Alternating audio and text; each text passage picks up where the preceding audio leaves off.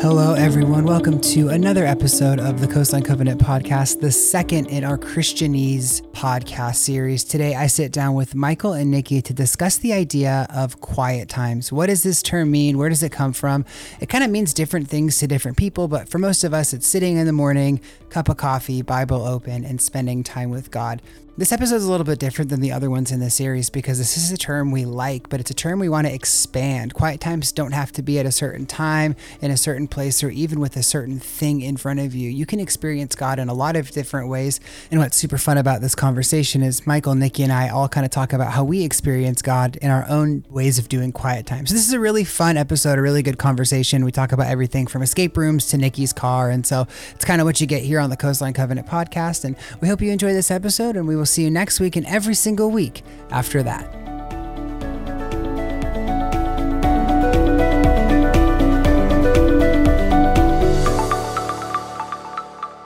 Hello, welcome to another episode of the Coastline Covenant podcast with two people who I would say are, are very deep thinkers, but two people who are also born in the month of October. We are is true. we are in the Yep. month of November now as the as this comes out, but you both celebrated birthdays in the month of October. Nikki, I I was invited to a little uh, birthday celebration for you. I was not able to go. Michael, I was invited to a little birthday celebration for you. I was able to go, and I think people probably want to hear a little bit about this. Uh, Nikki. Happy belated birthday. Thanks. The big 29. We're all, we're all excited for you. I'll either, Eternally 29. Eternally 29. I'll either say like the big 29 or the big 64. Like it's, it's, It's just never gonna hit the mark. it's Yeah. never accurate. Yeah. Um, but Michael, your wife reached out to me in the beginning of the month of October and was like, Hey, I want to do this surprise party for Michael.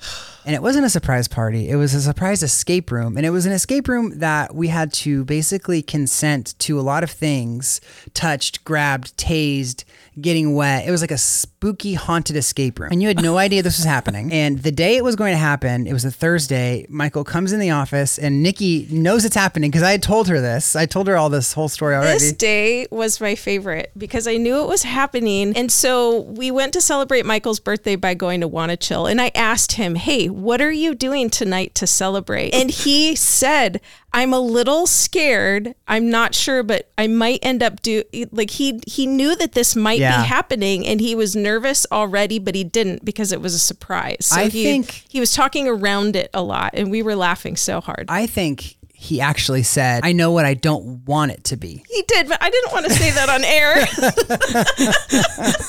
and he said, I don't want it to be this haunted escape room that I told Caitlin about. And I'm sitting there dying because I know it's this. And then I start like filming Michael talking about this and texting it to Caitlin, and she's just absolutely loving it. Yeah. Any comment, Michael? Well, by the end of our conversation, where we landed was I kind of said, I said, I, I kind of want this to be what happens. Yeah. But I'm also real scared. Yeah. so that was that was where the trepidation came from. Right. And so just we don't have to talk about this for too long, but you were surprised. We ended Oh. up going to this haunted escape room in Fullerton. Oh yeah. Give a brief synopsis of everything that happened oh on my that on that fateful evening. Oh, Yeah. So so I Caitlin, I thought we were gonna go on a date. So I asked her like, "Hey, do you have childcare?" And she says yes. Well, I, you know, she says, "Okay, you ready?" And I'm I'm getting ready to leave, and she goes, "Okay, here's your phone. Here's the GPS. Just follow it and don't look where you're going." So I'm like, "Okay." So I start following this GPS by myself in my car. End up at Hunter's house. Hunter's out on the curb, and he's like, opens the door. You ready to get tased, bro? That's the first thing he said. I'm like, no. So all this to say, we drive out to Fullerton, have a good time, and uh, We did not get tased. we did not get tased. We met a couple of buddies there. Did and- you get grabbed? Did you get wet? Oh. Did you get dragged? Me, yes, all of those things. Okay. They took my shoe.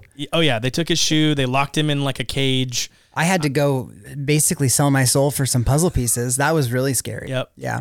Yeah, we were get. I got dragged by my foot down a hall. Yeah. It was gnarly. You also dragged your arm on a exposed screw, Oh, yeah. which Yeah, there- cut you open for real. Yeah, it did. There That was was like pretty a there was like a nail hanging out of one of the walls that, as I was trying to get away, I scratched myself on. it was just such a high adrenaline situation for like almost almost it was like over 90 minutes the escape room was a little bit longer and then you leave and you just like go stand in a parking lot and like process it and you you look back and you're like oh maybe that wasn't that scary like some guy was just chasing us around like a abandoned realtor office for an hour and then we got out Yeah. but it was super fun so shout And out caitlin for You planning guys that paid for this, right?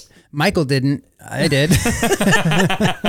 My wife, I guess, did. I would I, don't would do it again. I would do it again. I fully recommend it in the sense that it's a really fun experience that you can't really get anywhere else. There's no way you're going to watch a scary movie and feel the same amount of fear and adrenaline that we did in that room. And so I really had a good time. It was super fun doing it with Michael. We, we love our escape rooms and so that was like really really fun. Well, yeah.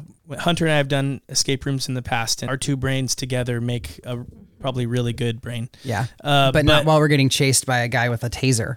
Yeah, well, and I just gotta say, I gotta shout out Hunter because Hunter is the bravest man. It, there was a couple times when they when they were like, "Hey, we need, we, you know, you you have to ha- send one person to go do something by yourself in the dark." And Hunter's like, "I'll do it, guys. Yeah. I'll take one for the Every team." He did time. it a couple times, like maybe three times. So, Yeah. I mean, he was he was very brave. And the reason I did that, and I kept saying this before, is you know I really wanted the full experience. I think, and I, I said this to Caitlin, if there was a thing on the thing on the like the contract that says like you have to get stabbed, I think I still would have signed it. Oh my gosh. There was a point in the escape room, and this is the last thing we can say about it. There was a point in the escape room where there was just a coffin, and they were like, "You, something's gonna be in the coffin," and I, I literally said out loud, "Oh, I'll go in the coffin. Lock me in. Like, let's do it. I want to." But no one had to go in the coffin, unfortunately. But I would have done it. Yeah. What was it called? Zoe. So, Zoe. So, shout out Zoe.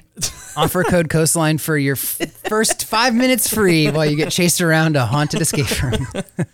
but that is pretty much the antithesis of what we're talking about today. We are here in our Christianese service, service Christianese series here on the, the podcast.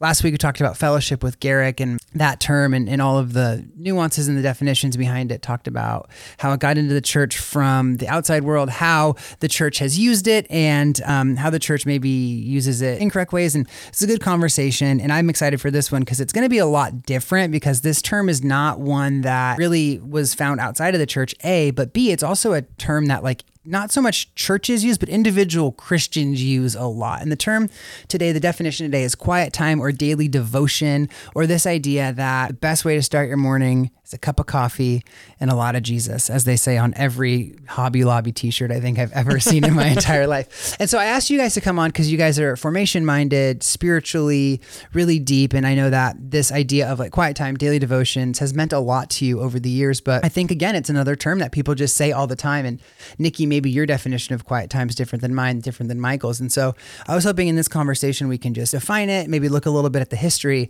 and then ask the question like, are quiet times the most important thing in a Christian's day? Are they the most important way for you to hear from God? Is it the best way to hear from God? And so we'll explain all those things and, and tease all those out. But then I want to ask you guys, I want to start with this. Michael, we'll begin with you. What is your personal definition of a quiet time? Someone comes to you and says, I did a quiet time this morning. What's the first thing that comes to your mind? Yeah, I think um, if I if someone was telling me that they did a quiet time, I'm gonna assume something d- different than maybe my own personal quiet time. To be honest, Okay, so then I want to hear both. Um, yeah. So um, usually, like when you think of a quiet time, you're thinking of a, a person uh, with their cup of, cup of coffee. Yeah. In the probably usually in the morning. Yeah. First thing they do, you know, before their shower, before anything else, um, other than their coffee, um, they sit down by themselves with no one else around.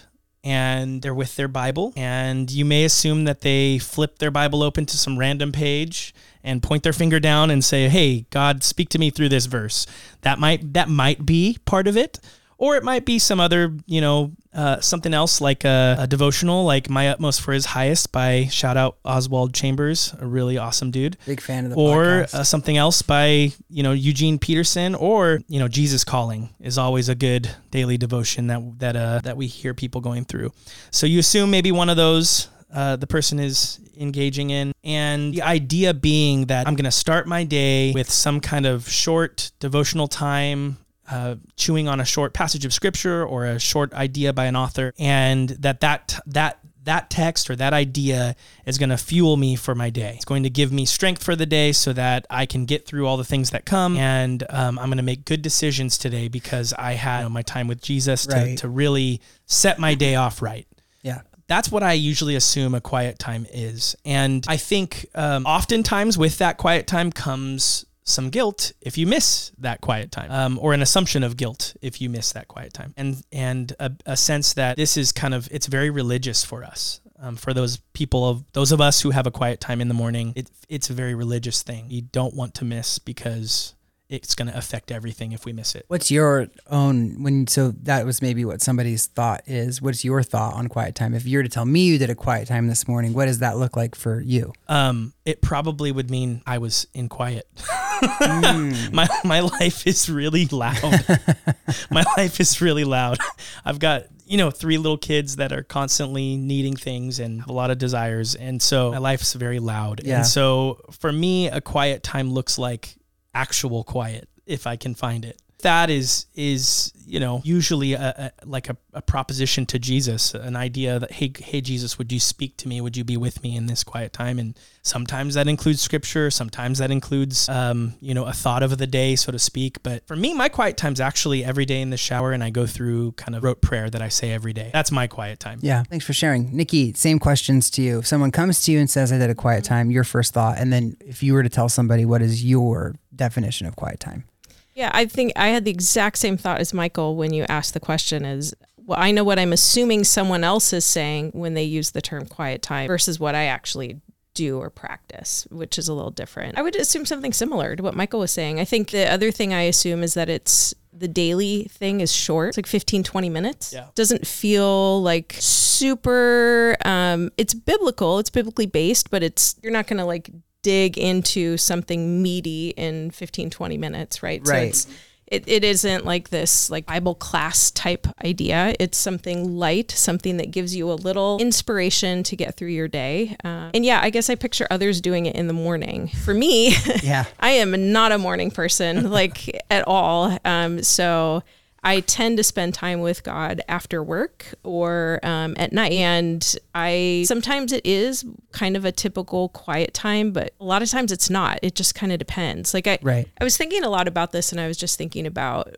what is the purpose of this, right? And if the purpose of quiet time is connecting me into relationship with God, well, the way that I connect into relationship with other people isn't necessarily through like the short daily interactions. It's through the meaty, you do, those are small connections. You need that, right? So a daily quiet time that we like typical definition uh, is important, but I tend to, for me, like a real quiet time feels like significant time with him. So I would, you know, like find a time when I can sit for an hour and mm-hmm. just be there and be present and and then that would involve, you know, all kinds of things. So Yeah, but like Michael was saying, sometimes life is loud and finding an hour of quiet it's really hard. Michael chooses a shower. Mm-hmm. I think it's interesting because you both kind of said something that I want to get at, which is this idea that like there is this there's like a scenario where a quiet time is exactly that, like morning, Bible, 15 20 minutes, it's dictating the rest of my day. But Michael, like you have you have the master's degree in spiritual formation. You say you do yours in the shower as a prayer. You know, Nikki's saying you connect with God in, in different ways as well. So I guess I'm wondering, like, in your guys' perspective, do you need a Bible to have a quiet time? Do you need scripture to have a quiet time? I mean, it's just I, again, I use scripture as a. If I'm doing a quiet time just to connect with Jesus. Scripture's a bouncing off point into relationship with Him, Into prayer, into, into prayer. journal, yeah. Um, but I will then have other times that I don't know that I would define them as a quiet time where I sit and to dig into Scripture, and Right. and so I think it just kind of depends on how you're defining this term of quiet time and what you are, what your motivation is in the moment. Yeah, Michael, what, what do you think? Okay. My relationship with the Bible is much like my relationship with any other spiritual ideas like grace. We think of grace and we think, well, just because I have grace doesn't mean I can keep sinning, right? We know Paul says that. Or uh, works. Just because um, I am uh, my, my my desire to grow within God is is going to include works. At the same time, the works do not save me, or I don't earn anything through those works. Right? This is my same kind of dichotomy that I have with Scripture, which is Scripture is not a third person of the Trinity or a fourth person of the Trinity. It is not God. It is the words of God. So I'm not going to have biblioidolatry where I put the Bible up on a pedestal and say, hey, this is another Godhead. It's not. Though at the same time, I believe it's words of life. I believe that it's, you know, uh, Second Timothy uh, three sixteen. It's you know sharper than a double edged sword. That it's profitable and good and useful for everything. I believe it's you know it's it's what we need. It's the words of God. It's it's God revealing Himself to us. So I have this this kind of middle point that I want to land on with Scripture, which is not uplifting it to this place to say that it's the only way that I engage with God. Right. It's not the only way I engage with God. God speaks to me through my friends. God speaks to me through uh, looking up at the sun when it rises in the morning and sets at night. God speaks to me. Probably through worship music for you. He, he does. He speaks to me through my worship time, which often is founded in Scripture. Of Almost course. always, it's I try my best to have it be founded in Scripture. But all this to say, like, there's many ways that God speaks to me. I think primarily through Scripture, primarily and most authoritatively. and most most authoritatively through scripture. But I just want to say that as I answer your question because I, I think there's a unique middle point that I'm trying to hit in my relationship with scripture, which is not one of saying, man, if I'm not in the scripture daily, then I just have no there's no through line to the Lord. Mm-hmm. I just mm. don't think that that's there's no biblical precedent that says I must be in the scripture daily or else God's not present. Well, I mean, there's no biblical precedent, maybe, certainly, but there's no like early church precedent either. They didn't have what we have in the bound Bible, 66 books, or an app, obviously. And so it's funny to think of quiet times being a fairly newer discipline in spiritual formation and in spiritual disciplines. Like 300 years ago, this wasn't something that you could like necessarily do so easily, although it is something that you find in the Puritans specifically. That's kind of, I think, where the idea of like waking up and doing your morning devotion started. You had said something interesting, Michael, and Nikki, I want to kind of push it over to you for a second, where you had said like it's rooted in scripture. And so when you when you say like you have the hour meaty time, and that's obviously rooted in scripture, where is your like, for lack of a better term, like shower time? Like where it's not necessarily you sitting in front of the Bible, but you still feel that connection to the Lord. Yeah. Um, I think for me, it that stuff is happening all day long. Um, a lot of times when I'm driving, I'm just talking to him. I don't typically I tend to drive in silence because I think to me that's like a connection time with the Lord and and it's not like I'm intentionally going, okay, I'm going to do this right now with the Lord. It's just like it's a, I just have kind of an ongoing dialogue with him all day long, right? And your Um, Honda Fit can't you can't get the iPod working, so It- it's, it- that's it's probably true. it is an old 2012. So. oh no, you could for sure get your Spotify pumping through those Um, speakers. yeah. The other thing that I think, um, if you know me, you know, I wouldn't say I'm a disciplined human being. Like, I don't have things that I do every day that I am, okay, it's time to do this, time to do this. So I would say my relationship with God functions the very same way. Like, Interesting. so it ebbs and flows, you know. So I have really meaty times, I have lighter times, and they all, I don't necessarily plan them out. They Yeah. just often just kind of happen. It's like, oh, I've got some time right now. I am going to do this now, and I'm going to intentionally spend this time in prayer or whatever. Yeah, and it's catalyzed by the relationship that you have to God. That's interesting. I think I think it, what I'm trying to get at here is like there's no really invalid way to connect with God. Quiet times has been used as a term that is synonymous with connecting with God. When it doesn't have to be the only way you connect with God. You know, Michael in the shower, Nikki driving. It, it, it turns out that you can find God and you can experience God beyond just the early morning quiet time. And that's what I really wanted to get at because I have in my whole Christian life up until very recently, and there's a lot of things that led into this, but like believe that if I don't wake up in the morning and read my Bible, then I'm going to have a bad day. And I think that that's really, really kind of a pervasive idea. And I'm not trying to generalize or tell people if they're listening to it that I believe that they're wrong or, or, you know, completely misguided. But I just think that that's giving too much power to the time and not enough power to like the breadth and scope of God's ability to connect with you. And also the fact that God is in control, whether or not you sit and read your Bible in the morning or not.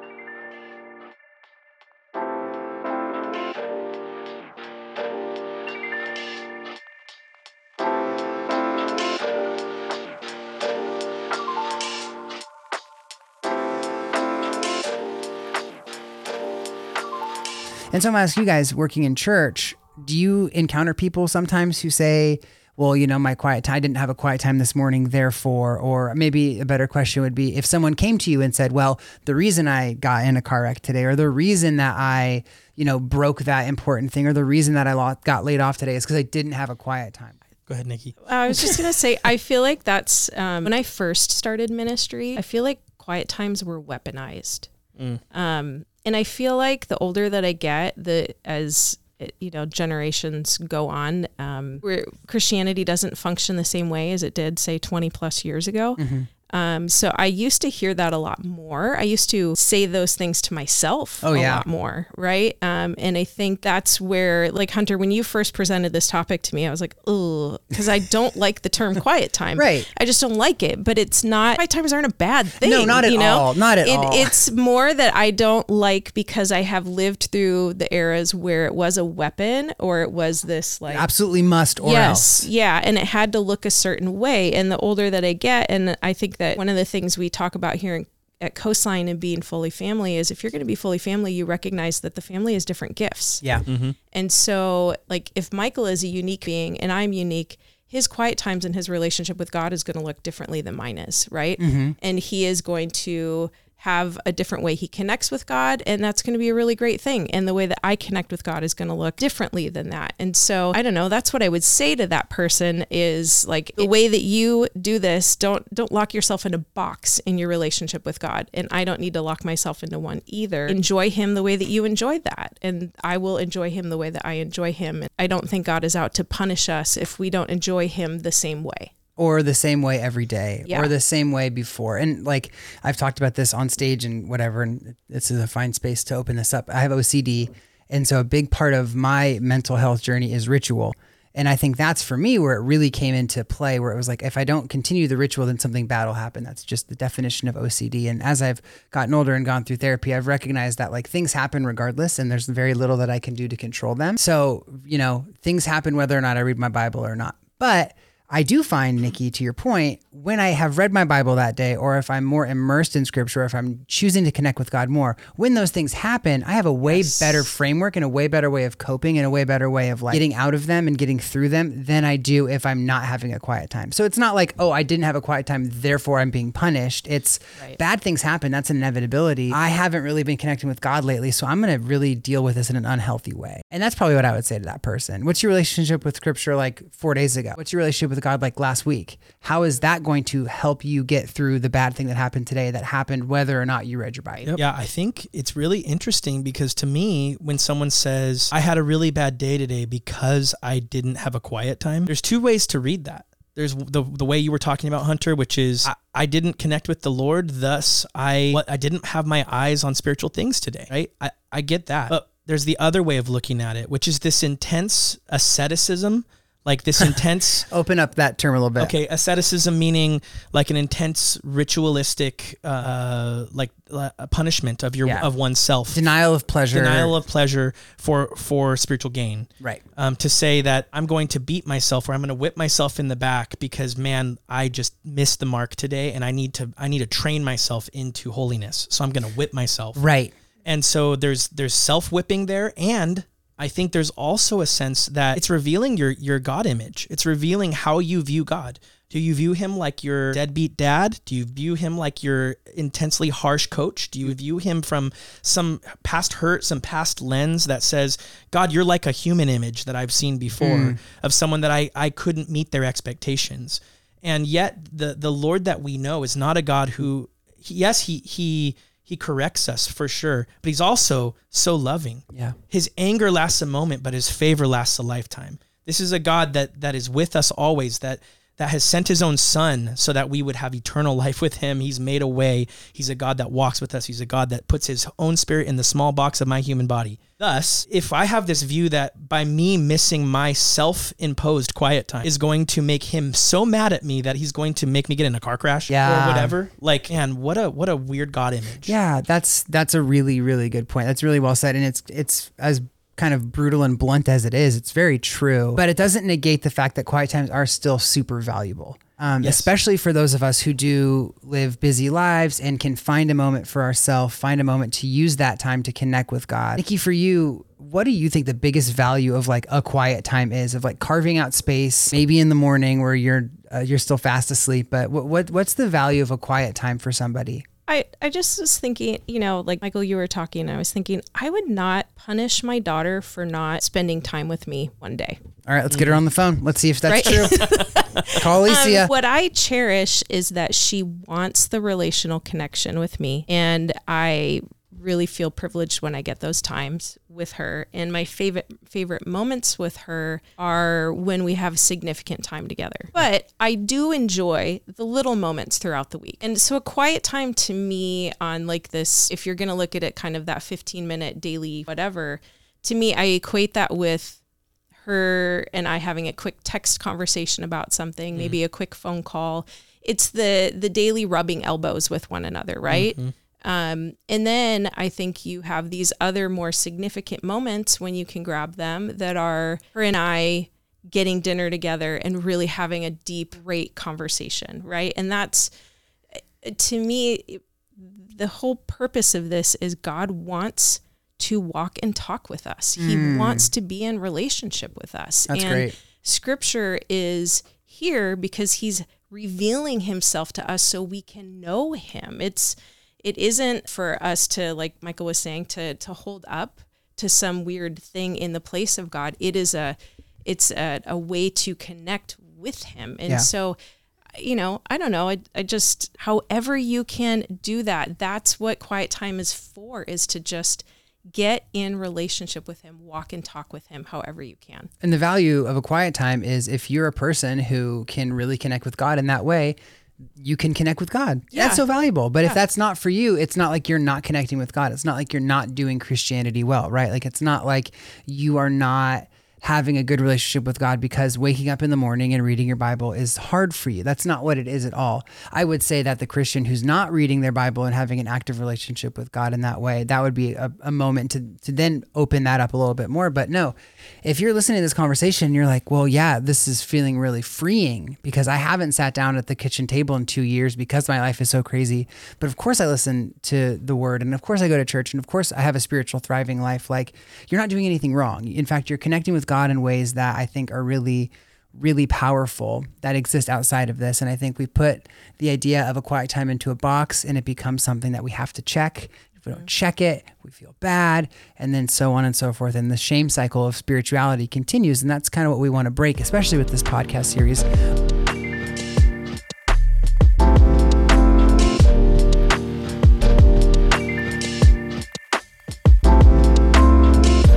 Say though that we have a pretty good precedent for like waking up and doing a quiet time. I think my mm-hmm. my, my dude Jesus does do that. Uh, some yep. you go solitary places to pray.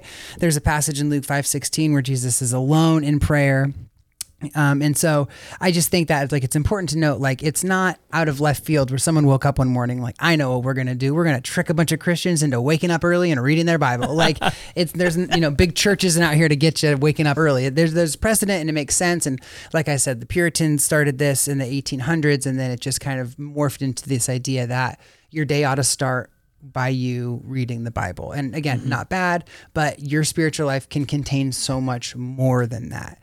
And so I think where I kind of want to land a little bit is like, is it time to get rid of the idea of a quiet time? Is it time to get rid of the term quiet time? I sent you guys an article as we were uh, prepping for this episode from Christianity Today. It's from March 13th of this year. The headline of the article or the title of the article is Is it time to quit quiet time? Effective biblical engagement must be more, must be about more than one person's personal experience with scripture. So, do you agree with that question, or how would you answer that question, Michael? Is it time to quit quiet time? Um, my answer is no. I don't think it's time to quit quiet time. I think it's time for us to um, think about that phrase differently, mm. um, to challenge ourselves to think about it in a in a larger way than the way that maybe colloquially we have as Christians thought quiet time to be. Um, I, you know, I just think like we are right now. For me, let's just speak for me. I am in in a in a season right now where life is louder than it's ever been. Mm-hmm. There are slogans on every corner. There is something being sold to me. There's things that make me jealous. Things that that are you know kind of pinging my spiritual heart, my spiritual life, you know, ping, pinging the spirit in me every day going, whoa, I, I you know, I, I, have to deal with, with that image or I have to deal with that thought or that idea all day long. I'm getting inundated with those things. And, you know, for me, having a, a, moment where I can be quiet, where I'm not listening to a podcast, where I'm not li- watching YouTube, where I'm not on Instagram or some kind of social media. Actually, I'm not. So that's not me, but I know for our listeners, just some space where I'm not watching Netflix. I think we often look at like our time at the end of the night where we're watching some streaming service that that's our quiet time but it's really not. Wow. I mean, I, um, I wish that'd be great. I know. I, have been watching a lot of This Is Us lately, and if that was my quiet, I'd be like a PhD level scholar right now. yeah, I just, I just think you know, for me having a time where I am being quiet and I am being filled in relationship with God, but I'm also pouring out. It's not mm. just a being mm. filled. There's also a pouring out. It's a, I think you know, really what I would say is what if we were to what if we were to expand our definition of prayer? What if um, prayer was not just something where we talk at God, or something where um, we get together in a circle and we take turns, you know, talking our ideas out, and we listen to other everyone else's ideas, and you know, God hears them. Like, what if prayer was was more like the brother Lawrence idea of mm. practicing the presence of God? Yeah. What if prayer was actually a daily thing that we do throughout the entire day. And not just in the quiet moment not just in the loud moment but all all of it was was prayer. What if we had moments where we were in relationship with god always? And that would include moments of just like jesus does going up to the mountain to pray yeah. going to the quiet place to pray finding a closet uh, or a nice sofa whatever or a, a, nice view of the ocean for those of us who live here. Um, just what if it looked like all of the above. Yeah. Um, because I think um, the world's not getting any quieter. it's just not. So how do I find my time with Jesus, my relationship with him? That's what we're talking about here. It's not a, it's we're not talking about a spiritual practice. We're talking about relationship with God. That includes spiritual practices. Yeah. Um and so and broadening the idea of that. Exactly. I love that. That's really well put, man. I think I think that's so freeing for people because again, I've talked about this before evangelical Christianity, I think we have such a a desire to be right and to be correct. And I don't think there's anything necessarily wrong with that, but I also think that in that struggle, you end up only focusing on the correct things and not the things that like could potentially be correct or, you know, correct doesn't have to be just one thing. It's not binary. And so the correct way con- to connect with God isn't always waking up in the morning and opening your Bible, right? And you see that with Jesus. Jesus does do that. He he you know, he takes time to pray and he's solo and doing those things, but how often is he preaching? How often is he in relationship with others? How often is he pointing people back to the Father in community, right? And so if he can connect with with God in a million different ways, I think we can also connect with God in those ways as well. There's no one size fits all. And if you think that quiet time is the one size, then you might be missing out on other ways you could be connecting with God which man, how how awesome is that? You turn this episode off and you're like, I'm gonna go explore different ways to connect with God. Michael, you were talking about nature, worship music. Nikki's talking about you know driving silently in her Honda Fit. I'm just gonna keep bringing that up. I think I think this is all really really good stuff. And Nikki, I want to ask you a question because um, this is something that I know is your heartbeat here at Coastline. We're fully family, boldly biblical. I don't think those are mutually exclusive because I think that a huge thing you see as a response to this idea of a quiet time is like reading scripture communally or in a group. Mm. Now, in your life, in your Christian life, what has your relationship with the Bible been like communally? That is an interesting question. I mean, I think I think communally, um, most of that happens in a worship service, right? right. And um, but I'm trying to think of the times where I really enjoy it outside of that, and I I think um, I've had some really sweet moments where I'm discussing scripture with a friend or standing around in a group and we're talking about it. And a lot of times I would say this isn't even formal. It just kind of happens. Hey guys, I read this. What do you think about this? Right.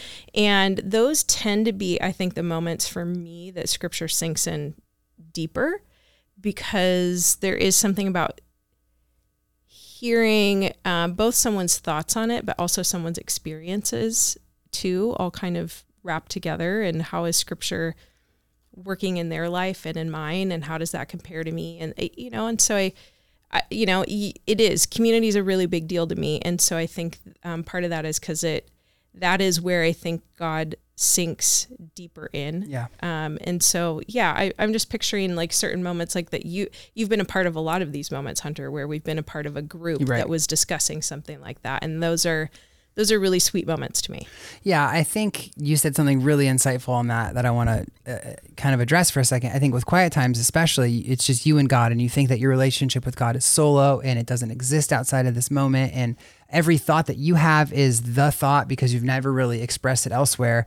When you read a Bible, when you read the Bible together communally, it opens up your mind to other people's view. And I think that's very, very important. And I also think it shows you that just like what we are saying on this episode, the idea of connecting to God is very diverse. It's as diverse as the church that you go to. And opening up the Bible and reading it communally is such a beautiful practice. And I think that it's a really good counter to quiet times because you get to see just how diverse and wide and big the kingdom of God is. And you know, uh, the Bible Project, this is one of the first things I think they've ever they ever did. I remember watching this video a long time ago, but they have a video on the public reading of scripture and recently they published an article about what happens when we read the Bible together. And the conclusion is really interesting. I want to read it to you guys because it's kind of nailing what we're saying. Quiet personal reading is a good thing, just like solo singing can be a good thing. But if a soloist is trying to sing music written for an entire choir, it'll either sound crazy or ignore much of the music. Reading alone is helpful and intellectually easier, but we are likely to miss much of what God is showing. Pairing our personal reading with communal reading, even emphasizing the communal aspect, will move us towards a deeper understanding of scripture. So, Michael, you're the guy who basically makes all the cue sheets for every Sunday coastline service. Reading that, hearing that, having this conversation, is there a way that maybe as a church we can do this more? We can add more communal reading of scripture to pair with people's personal readings of scripture? Yeah, I mean, I think we already kind of have some of that in our um, community group format. Yeah. We've got communal reading of scripture happening in our community groups. Um, so, you know, there's definitely that and and discussion as well uh, along with that. But yeah, it, I'm feeling a little convicted as you as you read it or that as you was say the that. point. Meant to just convict you, make you was a little, sad. a little uh, Christian jujitsu there. yeah. Um. Christianese jujitsu. pastor you do pastor jujitsu me. Um, but yeah, I I- yeah, it's just making me think like we really don't have tons of scripture reading in our services. Um, sometimes I'll start with a scripture and read a scripture over us, but the really, I mean, we do have we have the the sermon, Yeah. right? And we have and we'll stand and and read that out aloud together. Um, which so there is some for sure. it's it's probably uh, for some people it's the reason they come, but I do think like I'm thinking about during the worship portion of of what we do, the singing worship portion of what we do, could there be like have a congregant come up and read Right. some some passage over us or have us meditate on something. So I Are yeah. you advocating for some liturgy in our Oh services? gosh, this- what's, we don't have enough time in the podcast to do this. some the higher litur- liturgy? One day, one day when I'm running out of ideas for a podcast, we'll do the liturgy fight. We'll do the we'll do the March Madness of liturgy. Who wins at the end of it? After all, off, after all these conversations. But what I wanted to hear you say, and I'm glad you said it, was like there could be more space for it because again, I think. You hear communal reading of scripture, you think a pastor reading the Bible out loud at church. What if it's more than that? What if it could be more than that? What if we're maybe missing something if we aren't doing that? And it feels so weird to think about that. Like, uh, this Sunday at St. Andrews, we're going to have a communal reading of scripture. It's like, duh. But it's also like, we're going to invite congregants to read the passage on stage. We are going to, in groups around the room, read the Bible. Whoa, that's going to change people's view of scripture. That's going to change people's view of God. And that's going to help people connect with God in a brand new way that they can then take back to those quiet times and use those as catalyzing moments for a deeper connection with God. Right? Like, I think that's the beauty if we can just kind of break the term quiet time open and say it doesn't have to be just one thing, it could be several things to help you connect with God. Nikki, I didn't ask you, are we done with the phrase quiet time? Are we kicking it out? You already said you didn't like it, but I want to hear you say it right now. Well, yeah. While I don't like it, I would definitely not throw it out. No. I think I would just expand its definition. Right. Yeah, I mean, time with God. yeah it's just yeah i i you we need to be in relationship with him every day Every moment. right that's the thing um i just think that the term quiet time i think one of the negative side effects of it is the shame and guilt that comes with it because then you start to think oh i didn't do it today god doesn't like me right or and like whatever bad thing happens, I deserve it. yeah, or even if you don't take it that far, what it might do is block you from then having one the next day because you kind of feel this wall up between you and God Mm-hmm. because you feel like you didn't please him. Yep. And so I just I I struggle with those kinds of things. I don't like shame and guilt in our relationship with God and so I I like to um I Eliminate it. yeah, yeah. I, I don't want the shame that comes with the term, but I think the term isn't it's not terrible. No. We need to be in relationship with him. I just want freedom for what that relationship looks like. Yeah. Yeah, I really just resonate with that so much, Nikki. I think like it's it's like a I think it's a tell that you're living in guilt when any spiritual practice you do, you go into begrudgingly mm. and then you walk out of it so thankful you did it. It's like, well, mm. why was I so begrudging doing this if it's so good for me? And then you then you, you know, whip yourself on the back again because man, my perspective was so wrong, you know, and it's I just You're think just that's adding to it, You're just yeah. adding to it. It's and I think that that's a signal like if if you feel like going into time with Jesus, you're doing it begrudgingly hmm. and then afterwards you feel so good about having done it, there's something there's that should be like a a signal light on the dashboard of your soul saying, "Okay, I think I'm living into guilt and shame. Like Yeah. I think I've got some guilt and shame wrapped around my my relationship with Jesus." And don't go inward with that. Go outward. Mm. Talk to somebody. Open up Yeah. about that. Bring that to somebody because then you'll keep in that quiet So good. solo space. But but there's nothing wrong again with that. And in fact, I love that. I did not put my cards on the table. I do have a quiet time every single morning. I wake up. I make my coffee. I drink 40 ounces of water. I journal. And I, I engage with scripture or I engage with God in some way. And sometimes that's through prayer, sometimes that's through reading the Bible, sometimes that's through podcasts and kind of engaging my brain. But I always do that. But I broke my collarbone last year. I felt hmm. really bad and I did a quiet time that morning. And I I it, it- you know what I mean? Like it was going to mm-hmm. happen no matter what. Maybe it wouldn't have mm. happened if I didn't have a quiet time. Maybe I would have gotten out earlier and I wouldn't have hit that patch of sand, right? So for me in my brain, it's I'm so glad I connected with God that day because when I broke my collarbone, I was way more likely to pray. I guess I don't know. It hurt so bad, but I just all that to say, all that to say, like the, this is part of my rhythm, and I really enjoy doing it. But it's not just me waking up reading my Bible and saying, "Okay, I'm gonna have a great day." This is this is something so much more deep than that. I think what what I I think I want to make sure is said here from me is that um there's something so good about being disciplined and getting up every day and having time with the Lord.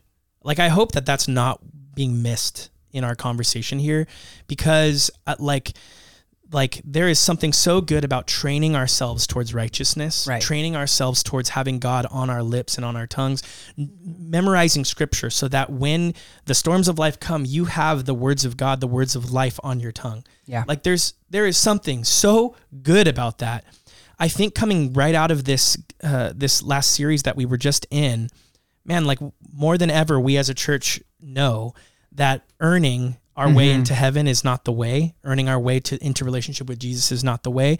And and I think that's what we want to part from is this idea that our quiet time is earning us or not earning us. Like it's either earning us favor or earning us by missing it, not favor with God. Like I think we will need to part from that idea. Yeah. But the idea of having like a, a regular, you know, daily office, a daily practice that we go into every day that we are um, finding life in with God is, man, like that's that is not what we're wanting to part from. Right. Yeah. And that's kind of how I wanted to end it. We, Michael and I had independently come across an article about quiet times as we were doing research. And basically, the guy ended by saying, usually the answer to things in life is not less time with God. More time with God is always better. And that's certainly what we're advocating for here.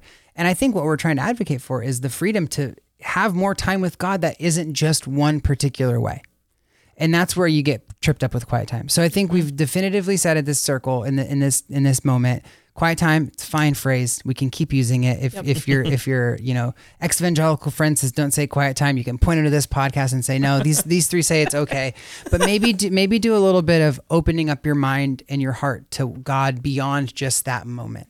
That's what we're saying. Beautiful. I love it. Um, I'm, I'm going to end with this kind of a little bit of a left turn, but I, I wanted to ask this in the beginning, but I forgot. What are your guys' favorite Christianese phrases or terms terms you only really hear in church. What's your favorite Christianese? oh, I don't know. You really Nikki got on the awk- spot Nikki got really embarrassed. No, I'll I tell just, you mine if you that yeah, will help you you. tell me yours. I mentioned it last week with Garrick, but it's um I see that hand. I see that hand. So you guys know what that meant, right? So that's that's a very good indicator that that's Christianese. But if I Oh. like I said, if I went I said this on the podcast last week, but if I like was at the beach with my friends and I see that hand, they'd be like, "What are you talking about? That is so bizarre." So that's those. That's my favorite Christianese term. I think it's so so funny. You know, there's also like grace and fellowship and you know this that or the other thing. But I'm interested. What do you guys What do you guys think's a good Christianese term? Or what's your favorite one? No, you don't have any. No, I'm just I'm blinking on exactly how it gets phrased, but it's just this idea that it, you know, pastors on stage and all. Um, I want to. F- I want to flush this out a little bit. I want Oh. to, you know, expand Add- on the, you know, and I, I Ugh, it you're just, adding me right now. I feel so embarrassed. That's good. Sorry. No, that's good. That's a good one. Let's flush Yeah. that out. I, I think uh, you also you hear pastors on stage. s- s- We're gonna, we're gonna camp out here for a second. Yes, exactly. We're gonna camp on this. We're gonna one. camp out. Yeah, we're gonna we're gonna s- really dive in this morning. Yeah. This. Dive in. That's a yeah. Dive in. That's a phrase. Dive in's a good one. I think the number of times in prayer I have said, God, I just echo that Oh. prayer. Or even the just I just. I just oh yeah, yeah, Just yeah. God, I just. I'm guilty of that just all the God, just. time. I all one the time, one time I spoke at the big services at Rolling Hills, and I had a, a friend, an older woman who was very very close. She worked with us in the student minister's office. She said, "I just want to kind of call you out for something you said on stage," and I, I mean, like it's the big service. I re, I like I combed through it all. I made sure it was good, in the sense that I wasn't going to get in trouble. And she said, when you pray, you say God like a comma.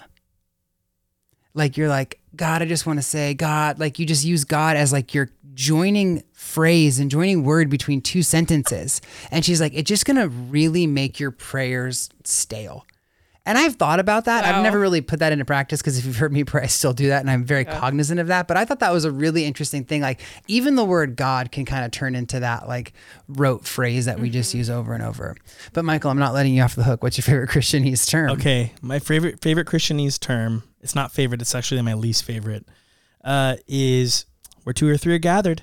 Oh, that's a Where good two or one. three are gathered, Two or three are gathered. Look what God will do if there's just two or three. There's of you. two or three gathered, and the reason why it bugs me so much is that that is a phrase taken extremely Right. out of context. Right. Like that is yes, the Lord is with us when there's one gathered, and two and three or four. Like it's there's God is with us p- always. That is Yeah. a that is something we believe, but we don't believe it because that verse says where two or three are gathered. Because we're- that verse is actually about church discipline. Yeah. It's about what we should what we should do when we're disciplining a brother or sister. well, imagine imagine just what God will do if two or three are gathered quietly and just reading their Bible alone. Look at that. Imagine Imagine, imagine what, what, God will Lord do. would do. What? Oh, that's another one. What won't He do? Or like, hasn't He been good to you? Oh, what right. won't he? What won't he do?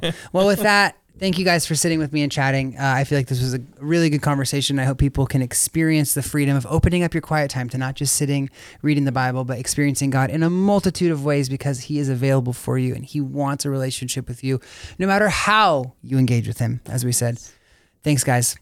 Praise him. Pray. what won't He do? I hear that. I see that hand. What, what I was just gonna say. Uh, uh, That was Ju- oh, just like oh, oh. Viola. That is what everybody praise him. Or- praise him. I was gonna- I was just- gonna say, Oh, man, uh, you caught me off guard there, Michael. I'm just laughing so hard right now. I was gonna say just the voices. Just the voices. Just the voices. Yes. Oh my- All yes. right. no. Hey, we'll Oh, see. no. We'll see you next weekend. Just the voices.